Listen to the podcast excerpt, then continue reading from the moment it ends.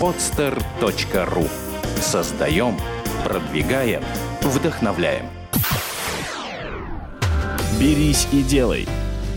Алексей Верютин и Владимир Маринович о том, как сделать бизнес своими руками. Здравствуйте, друзья! В студии программы «Берись и делай», подкаста «Берись и делай» я, Владимир Маринович, ведущий э, подкаста «Берись и делай», и Александр Гаврильчик, создатель и один из отцов-основателей, э, вместе с партнерами, я понимаю, э, сети ресторанов «Саша's Бар». Саша, добрый день. Добрый день. Сегодня, Добрый очень, день. сегодня очень солнечный день, нам повезло, 28 февраля, просто невероятное солнце. Кажется, что уже май на носу, а это ведь всего только конец зимы. Ура, ура, нас Питер радует. Полностью с вами согласен. И маленькая ремарка сразу. Э, Срочно пересматриваем свои управленческие планы, выпускаем новые светлые яркие афиши, выпускаем новое весеннее настроение. Идем в ногу со временем. То есть Саша с бара идет с настроением питерцев, с таким да, солнечным веселым да, да, да. Мы стараемся, вообще, мы всегда стараемся предугадывать настроение, но когда погода делает нам такие подарки, приходится бежать за ней. Здорово. Александр, главная тема подкаста «Берись и делай», который, кстати, э, выйдет в видеоверсии на телеканале «Сахар ТВ» в интернете. Вот главная идея э, поговорить и показать тех людей, которые сделали этот шаг, которые не просто ждут, когда кто-то их замотивирует. Нет, они уже сделали этот шаг, они запустили собственный бизнес. Но прежде чем мы приступим, собственно, к, раз- к разбору того, что такое сеть Саша's Бар как э, бизнес-проект, давайте вначале несколько слов о том, как вы вообще к такой жизни пришли. Так, в, 2000, в 2000 году Александр заканчивает школу, и что, у него сразу возникает идея, дай-ка я стану совладельцем э, сети ресторанов Саша's Бар. Как вы подошли к этому? Э, Хороший вопрос. Э, Всегда полезно окунуться в историю, может быть, что-то проанализировать. Э, В 2000 году, закончив школу, оказался на перепутье выбора собственного пути, как и многие молодые люди. Признаюсь честно, что вуз выбрал э, по спортивной стипендии. На тот момент э, активно занимался спортом и получил предложение от вуза Какой спорт деятельности? э, баскетболом. М, круто. Вот, на тот момент. И, э, честно говоря, не видел э, быстрого развития через получение образования и работы по специальности. То есть э, видел себя сразу в активных действиях, и подвернулась очень интересная тема. Я начал заниматься куплей-продажей сотовых телефонов. На тот момент это были практически первые аппараты в городе. Приобретали мы их э, подержанными из Финляндии и перепродавали здесь, в Санкт-Петербурге.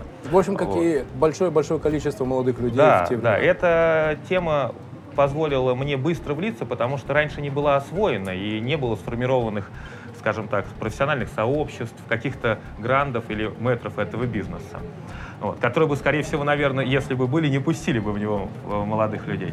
Так вот, э, где-то с 2000 года до 2005 я крутился в этой среде, добился определенных успехов, но в большей степени не финансовых, потому что молодо, зелено, деньги легко приходили, легко уходили, и Да, потому они- что в те времена они- продажа сотовых телефонов это был очень высокооборачиваемый товар, Э, и деньги, я думаю, работали быстро. Да, э, ну, они, во- они не приходили легко, но работали быстро. Ну, э, особенность бизнеса предполагала их наличие, вот это самое главное, то есть э, всегда были оборотные деньги. Так вот, э, по истечении пяти лет, э, когда я уже неплохо поработал, но, к сожалению, ничего не заработал, но приобрел бесценный опыт. Я научился работать с клиентами, с гостями. Я почувствовал, что такое сфера услуг во многом. Да? Параллельно я приобрел опыт работы с э, контрагентами, с собственниками помещений, с налоговыми инспекциями и любыми другими многими вещами, с которыми как раз и боятся сталкиваться молодые бизнесмены. Вот этот опыт я получил в самом начале, и он был очень импульсивный, он проходил именно в живой, агрессивной, может быть, даже среде. И где-то в районе 2005 года, э, оценив изменившуюся конъюнктуру рынка сотовых телефонов, а на тот момент э, стали все больше завоевывать рынки сами операторы, появились сильные игроки, э, не будем сейчас их называть, но это крупные торговые сети, которые, конечно, по законам рынка э, и могли, и вы стесняли забрали большую маленьких игроков, да, да, конечно, маленьких да. игроков с э, рынка. Даже Но, но знаете, Александр, что интересно? Мы с вами сейчас записываем наш подкаст в витрине магазина «Буквоед» напротив гостиного двора. Как вы думаете, э, летом 90-го года, что я делал в галерее гостиного двора? Вы знаете, боюсь предположить, что делали вы, но про себя могу сказать, что частенько прогуливался и заглядывался на витрины. А я э, вспомню лихие добрые старые времена, продавал там кассеты. Я был как раз одним из тех э, форцовщиков, как сейчас говорят, и могу сказать, что для меня это, конечно, был очень интересный первый опыт зарабатывания денег. А, потому что товар нужно было найти, его нужно было продать, нужно было эти деньги сохранить, нужно было найти новый товар. И то, что я делаю, делал в дальнейшем, ну, может быть, уже, конечно, на большем масштабе, и с применением бизнес-технологий, но это было все про то же самое, про то, как сделать бизнес эффективным, как заставить деньги работать. Поэтому я думаю, что этот опыт, он был очень полезен. Это- Опыт зарабатывания денег, понимание, что они не на ксероксе печатаются где-то там под столом, волшебный ксерокс, который необходимое количество денежек печатает. Нет, нет, нет.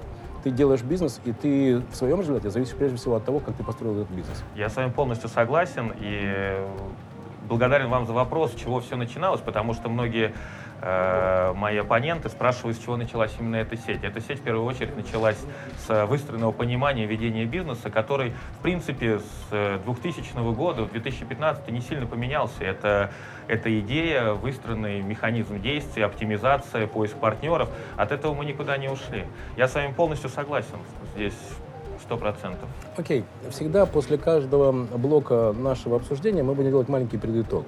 В в 2000 году, после окончания школы, первый опыт бизнеса. Да, конечно. это- который, который не позволил мне, признаюсь честно, закончить вуз. Я был вынужден уйти со второго э, с попытками с третьего курса, но уже достаточно сильно окреп и на моменте имел несколько торговых филиалов, находившихся у меня э, в собственности, в управлении, и которые приносили мне, с одной стороны, стабильный доход, с другой стороны, сделали из меня полноценного, стопроцентного бизнесмена, ведущего активную деятельность. Окей.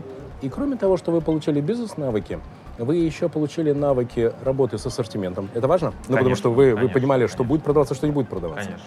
А, на самом деле бизнес это очень просто и это очень сложно. Ну, как минимум, это нужно продавать то, что людям нужно, и не нужно продавать то, что людям не нужно. Абсолютно согласен. Какая глубокая мысль, мистер Очевидность, я про себя. И нужно, и нужно, скажем так, угадывать пожелания да, гостей, выпускать вовремя новинки, радовать, где-то э, проявлять некое новаторство. Я с вами полностью согласен. Теперь смотрите, когда пришли сети, и когда они забрали на себя рынок, и стало сложно вести тот бизнес, э, в котором вы уже себя чувствовали профессионалом.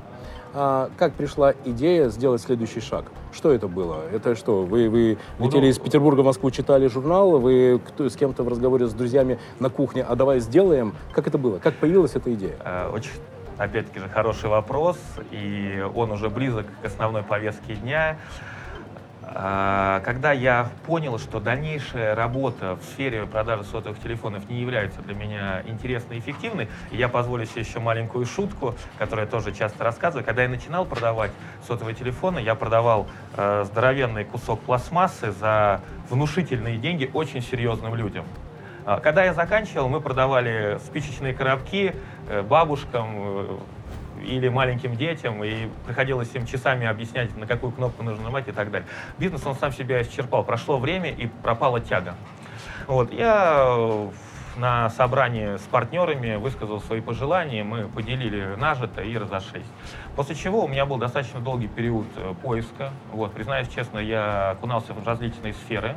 Почему в этот момент не возникла идея пойти работать, э, поработать на кого-то? Это же было так просто. Вы знаете, я, может быть, сегодня могу позволить себе допустить, что работа по найму, она может быть эффективной на позиции топ-менеджера, да, когда вам э, работодатель дает определенные свободы и можете сами себя реализовывать, что, кстати, происходит сегодня у меня в управлении. Но работать, скажем так, по найму и не имея возможности реализовывать собственные идеи, вот, наверное, один из моих козырей, то, что спонтанное возникновение большинстве продуктивных идей, вот это основная причина, почему я не рассматривал. И поиск, могу сказать, что был достаточно длительный, порядка полутора лет я находился в поиске, я пробовал разные, скажем так, темы, выражаясь тем языком, и на моменте полностью исчерпал отложенный запас финансовых средств. Мгм. Буду с вами честен.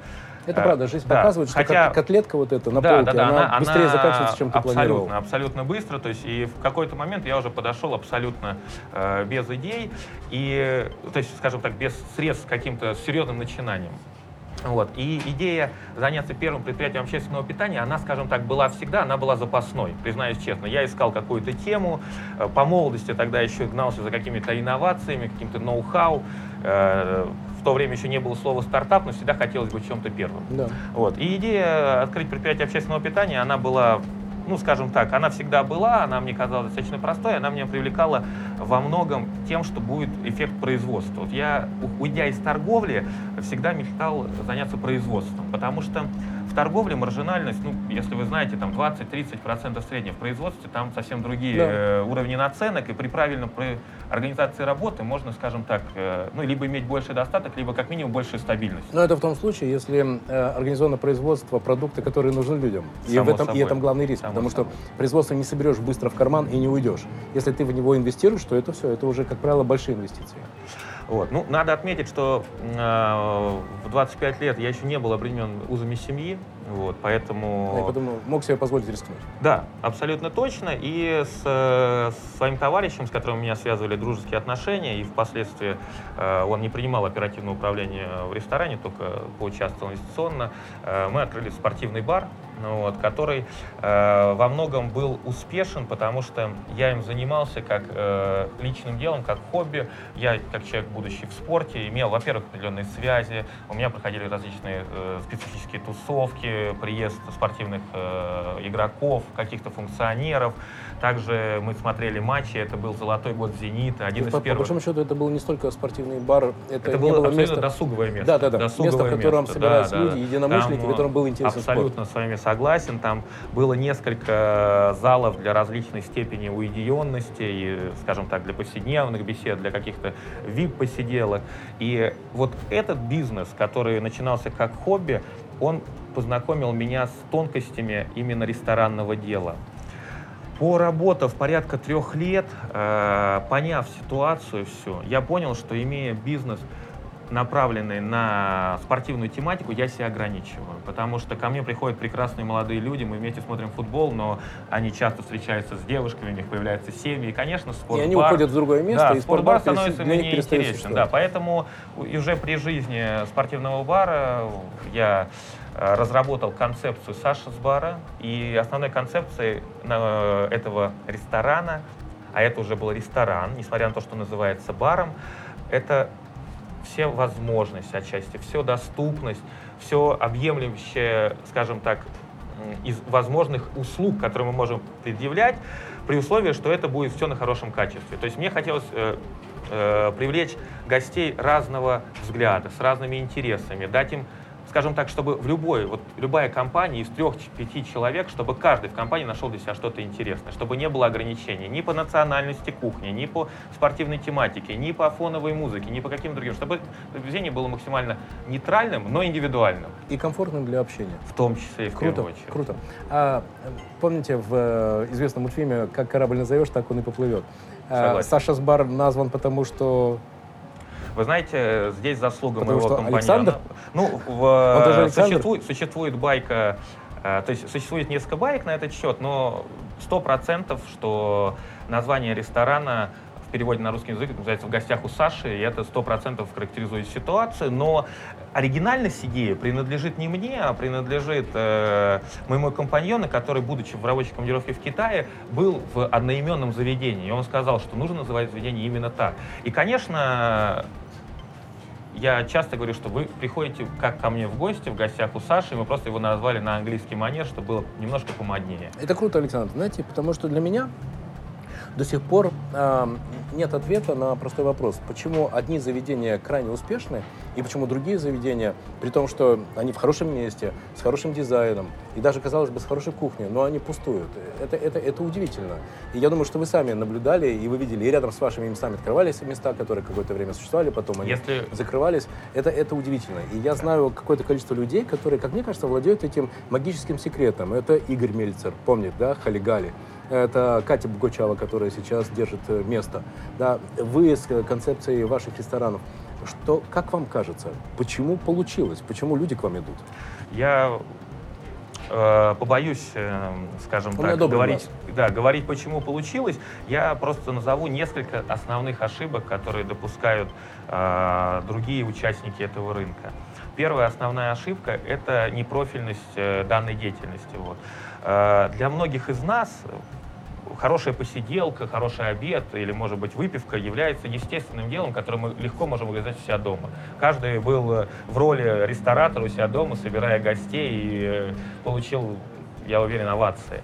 Вот. Но бизнес есть бизнес, и, конечно, в ресторанной теме бизнеса гораздо больше, чем какого-то раздушия и гостеприимства, что многие люди путают. Поэтому очень часто, когда у человека появляются свободные средства, и он добр, открыт, он думает, я открою хорошее место, ресторан. И он его, может быть, делает, основываясь на какие-то свои взгляды, но которые абсолютно граничат с правилами ведения бизнеса. Вот, поэтому на сегодняшний момент надо признать, что проекты, которые открывают э, матерые игроки рынка, они, конечно, в большинстве своем успешны.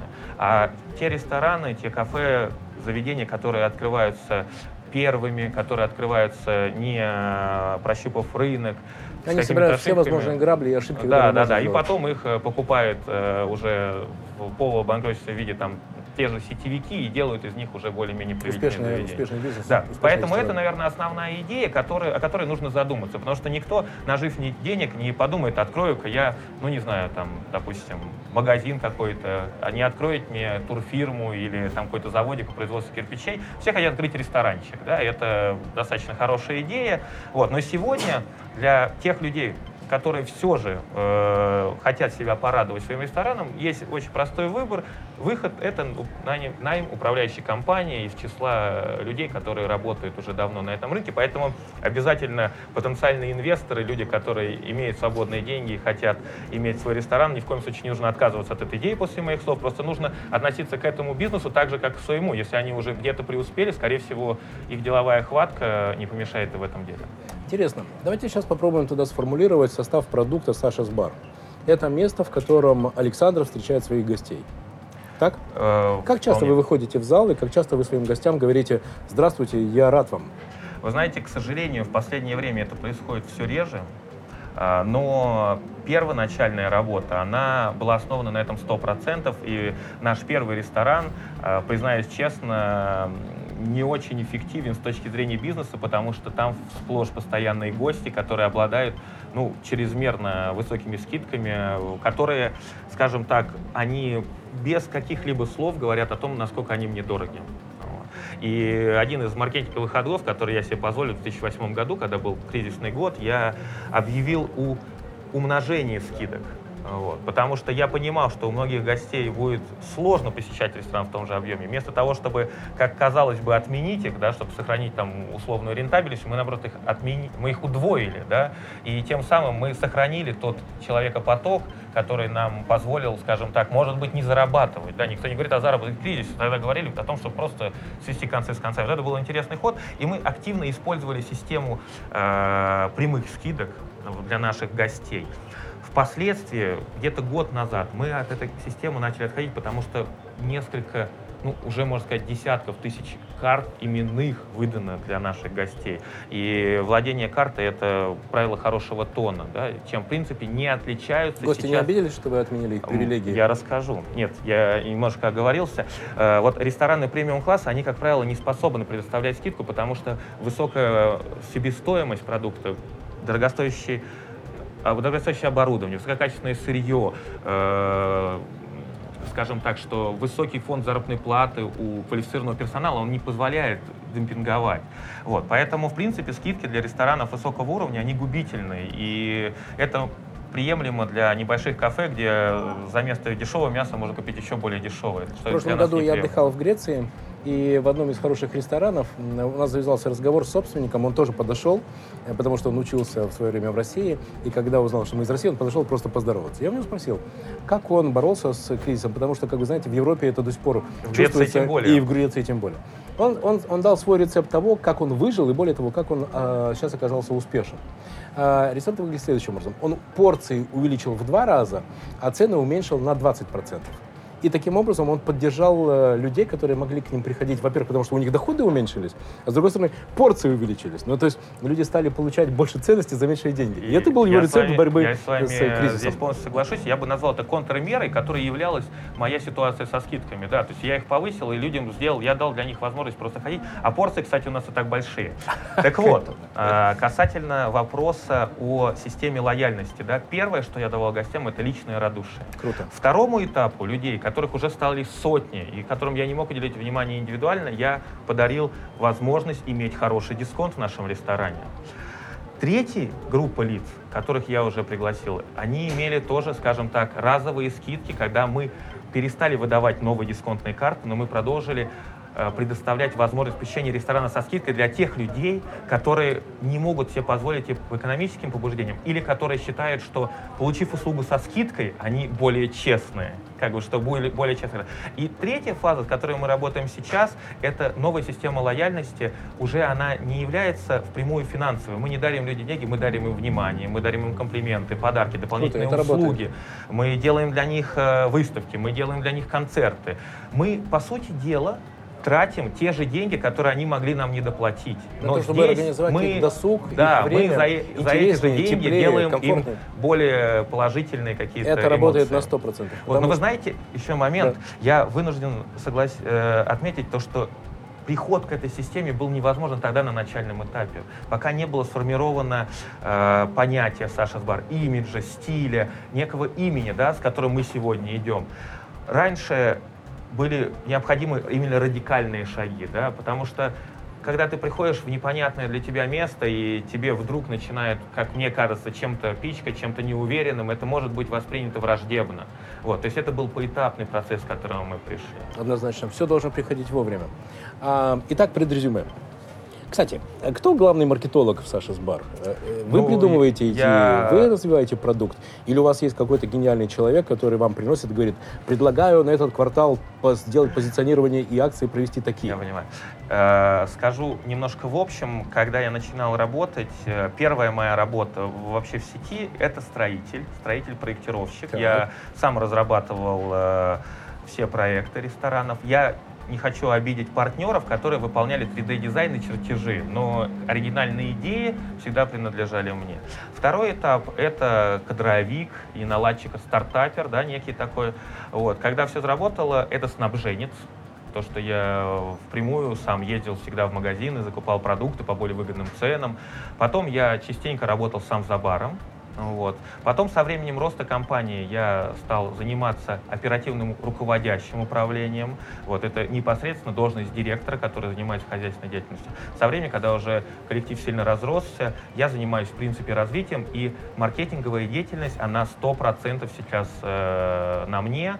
То есть я должен найти новое место под ресторан, я должен сделать его оригинальным, я должен его построить, запустить туда своих сотрудников, сделать им оригинальную, скажем так, дорогу в жизнь, которая будет востребована. И на сегодняшний момент в моей команде э, несколько молодых, э, очень инициативных специалистов. Э, признаюсь честно, что я предпринимал попытки поработать с грандами, с грандами различного толка, но мы не нашли общего языка. Во-первых, моя активная позиция идет в разрез с той диктатурой, которую дают сильные игроки. Да? Они работают по программе, и по большому счету продукт который они предлагают мне, не сильно отличается от того, который он предлагает другому клиенту. Это мне в корне не устраивало, поэтому я всем занимаюсь сам. Э, Мы сами разрабатываем оригинальные идеи. И э, что э, о чем я уже говорил в начале, идеи часто приходят, можно сказать, во сне. И утром они уже на бумаге, вечером они в проекте, на следующий день они уже запускаются. Что-то мне подсказывает, что вы слышали историю Менделеева. Вы знаете, э, Александр, давайте сделаем э, такой пр- предытог. Э, одна из моих любимых фраз. Э, Рыба такая, какая у нее голова. И сеть ресторанов Саша's Бар э, похожа на вас. абсолютно А, Потому точно. что они являются вашим продуктом и с момента задумки, с момента идеи и до момента реализации. Э, конечно, вы не делали что-то за тех строителей, которые клали кирпичи. Вы не делали что-то за тех э, специалистов по вентиляции, которые э, клали эти короба. Это, конечно. Но то, каким должен быть продукт, как должны себя чувствовать гости, это ваша идея. И главное, что вы вложили в успех вашей сети ресторанов «Саша's Бар», это энергию и свое личное отношение к каждому гостю, который приходит. И это и есть основа успеха. Так? Абсолютно с вами согласен. И если первый опыт был э, из уста в уста, то сегодня наша компания разработала ряд рекомендаций и мер, которые мы на собраниях декларируем, транслируем. И мои сотрудники, выходя на работу, они знают о том, что гости наши друзья, о том, что мы должны делать им подарки, о том, что мы должны учитывать их пожелания, о том, что мы должны идти им навстречу. Вот. Эта идея общей доброты превратилась в строго прописанную концепцию вот, которую получает сегодня новый сотрудник, приходящий на работу, он получает что-то вроде брендбука о нашей компании, и он узнает сразу о том, как мы относимся к гостям. Не надо ни о чем догадываться. Он, он должен это прочитать, а что, он потом экзамен сдает? Вы знаете, да, на разных этапах э, трудоустройства, если речь не идет о узкопрофильных специалистов, которых мы приглашаем, такие тоже бывают, а о ребятах, которых мы берем с нуля, а это на мой взгляд, э, не самый, недалеко не стопроцентный, но самый в конечном итоге эффективный путь, когда мы берем ребят с нуля и воспитываем их. В моей команде, команде очень много ребят, поступивших на самые рядовые должности, которые сегодня работают шеф-поварами и управляющими. Круто. Вот. Это действительно что-то особенное. И главное, о чем э, я им всегда вначале говорю, ребята, мы должны думать одинаково. И когда ты с человеком уже не первый год, и он на твоих глазах прогрессирует, э, это происходит само собой. Согласен. Александр, знаете, мое наблюдение состоит в том, что в успехе или не успехе любого проекта нет никакой магии, нет никакой эзотерики. Это, это, это, это всегда те или иные успешные решения или неуспешные решения в трех основных блоках. Что есть продукт, и мы об этом поговорили сейчас подробно. А, что есть процессы, и вы сейчас сказали, что все процессы прописаны, и каждый сотрудник, а, растет, а, даже с нуля до топ-менеджера да, вашей компании, а, либо те люди, которые приходят уже на позиции э, менеджеров среднего уровня, они все равно должны изучить эти процессы и доказать свое знание этих процессов. Так? Они должны влиться в работу, влиться, абсолютно точно. Влиться, влиться. И тогда получается третья штука, а, третий, третий очень важный блок любого успеха. Это успешная команда ваши рецепты. Как вы делаете так, что команда бежит вместе с вами? Как вы делаете так, что не происходит, знаете, помните эту басню «Лебедь, рак и щука»? Почему они плывут вместе с вами, а, в одной лодке и в одном направлении? Почему? Uh, упоминание басни про лебеди, рак и щуки в данном случае не совсем приемлемо, потому что мне повезло, что я... Вы знаете, с одной стороны, мне э, не повезло, то, что я э, в очень многие моменты тяжелые, когда у компании были э, разные времена, а здесь в бизнесе никуда, мне во многом приходилось одному нести какой-то гнет ответственности. Причем я никогда не стремился бежать и кому-то жаловаться, но иногда одному было тяжеловато. Но при принятии решений, при управлении одна голова — это прекрасно. Я причем при всем при том я с удовольствием выслушиваю своих оппонентов, коллег, мы дискутируем, но мне легко принимать решения. Конечно, если бы было бы два управляющих партнера или три, это был бы бардак. И Конечно, что касается успеха такого коллектива, наверное, это во многом эмоциональная составляющего общего рвения к успеху. Да? Я обязательно общаюсь и заражаю каждого из своих ребят желанием работать. У нас в компании практически нет людей, которые приходят отсидеть свое место. Вот. Очень часто, когда мы выявляем их, мы с ними проводим откровенный разговор, и мы позволяем им остаться в компании, если для них это, ну, скажем так, приемлемый вариант, но мы не делаем на них ставку. Мы выделяем в компании ребят, которые э, абсолютно по-другому смотрят на вещи, которые стремятся развиваться, хотят добиваться Одна, больше. Одна из моих любимых фраз большая дорога маленькими шагами. Давайте так, как вы это делаете? Как вы вычисляете тех людей, которые не думают об успехе, которые не хотят проявлять инициативу? Как? Каким образом? Вы что, обращаете внимание вдруг, что у человека смотрят глаза внутрь себя? Он, он что, он не производит 15 идей в день? Как вы это делаете? Как вы их вычисляете? Вы знаете, э, во-первых, я... Что, есть технология? Э, нет, нет. Я думаю, что вот э, поэтому мы...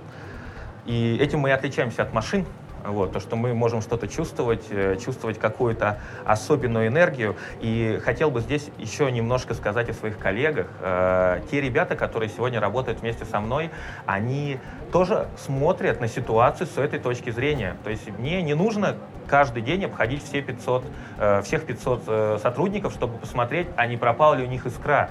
У меня есть мои коллеги, у меня есть шеф-повара, управляющие, у меня есть менеджеры, которые в какой-то момент мне говорят, что с кем-то что-то случилось, мы встречаемся, мы узнаем, может быть, это проблемы в семье, может быть, это потеря интереса, может быть, его переманивают в другую компанию, и это тоже э, иногда происходит. Смотрите, а я глубоко убежден в том, что невозможно нанять какого-то топ-менеджера, который, как вы говорили, да, э, о важности вот этого э, вот этого единого эмоционального информационного поля в компании, которое вы создаете. Так вот, невозможно нанять топ-менеджера и сказать ему, сделай так, чтобы было единое информационное эмоциональное поле, в э, результате создания которого все будут заряжены одной идеей, будут производить инициативы, будут стремиться к высочайшему качеству услуги. Это невозможно. Если это от вас идет, тогда это в компании есть, а если не идет, то этого нет. Вопрос, как вы это делаете? Только технически, простыми словами. Вы что, э, раз в месяц все 500 человек собираете на площади и читаете им речевки про качество? Как вы это делаете, Александр? Значит, э, Повторю, что вопрос для меня сложный. Вот, не знаю на него ответа, потому что не делал, не предпринимал данные шаги осознанно. Ну, то есть они, вы такая бабочка, они, которая они летит, идут, и про да, которую, если изнутри. спросить, как она летит, она не сможет Да, ответить. да, Или да. все-таки есть инструменты? Вот. Есть э, несколько новых инициатив, которые хочу реализовать. Э, наша сеть ресторанов — это отдельные компании, которые, по сути дела, могли бы жить отдельной жизнью. Но я настаиваю на том, чтобы они жили в едином ключе.